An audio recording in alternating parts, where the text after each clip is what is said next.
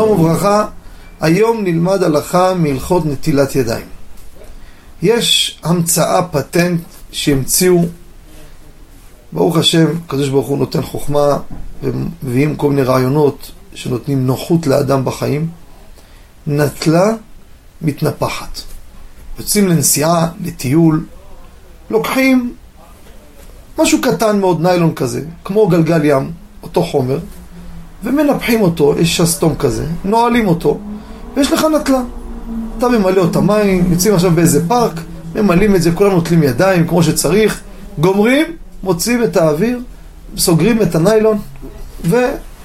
ויש לנו נטלה. האם הנטלה הזו היא כשרה לנטילת ידיים, או שהיא פסולה? אתן כלל. אני רוצה עכשיו ליטול ידיים בשקית חלב. חיפשתי כלי, אין לי כלי. לקחת שקית חלב, לפתוח אותה למעלה, או שקית רגילה, שקית מזון, מלות מים וליטול ידיים. הלכה למעשה הם לא ראויים לנטילת ידיים. מדוע? כיוון שהם כלי שלא עומד בכוחות עצמו.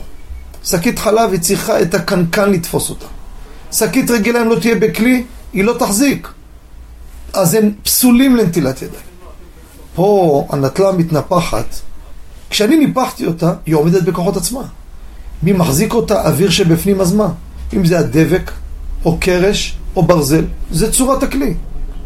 לכן נראה שנטלה מתנפחת כשרה לנטילת ידיים. כי לאחר שניפחנו אותה, היא עומדת בכוחות עצמה.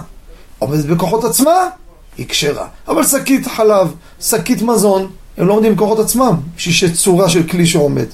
אם כן, זה רק על ידי כלי אחר שמחזיק אותם, אז הם פסולים לנטילת ידיים. תודה רבה וכל טוב. Música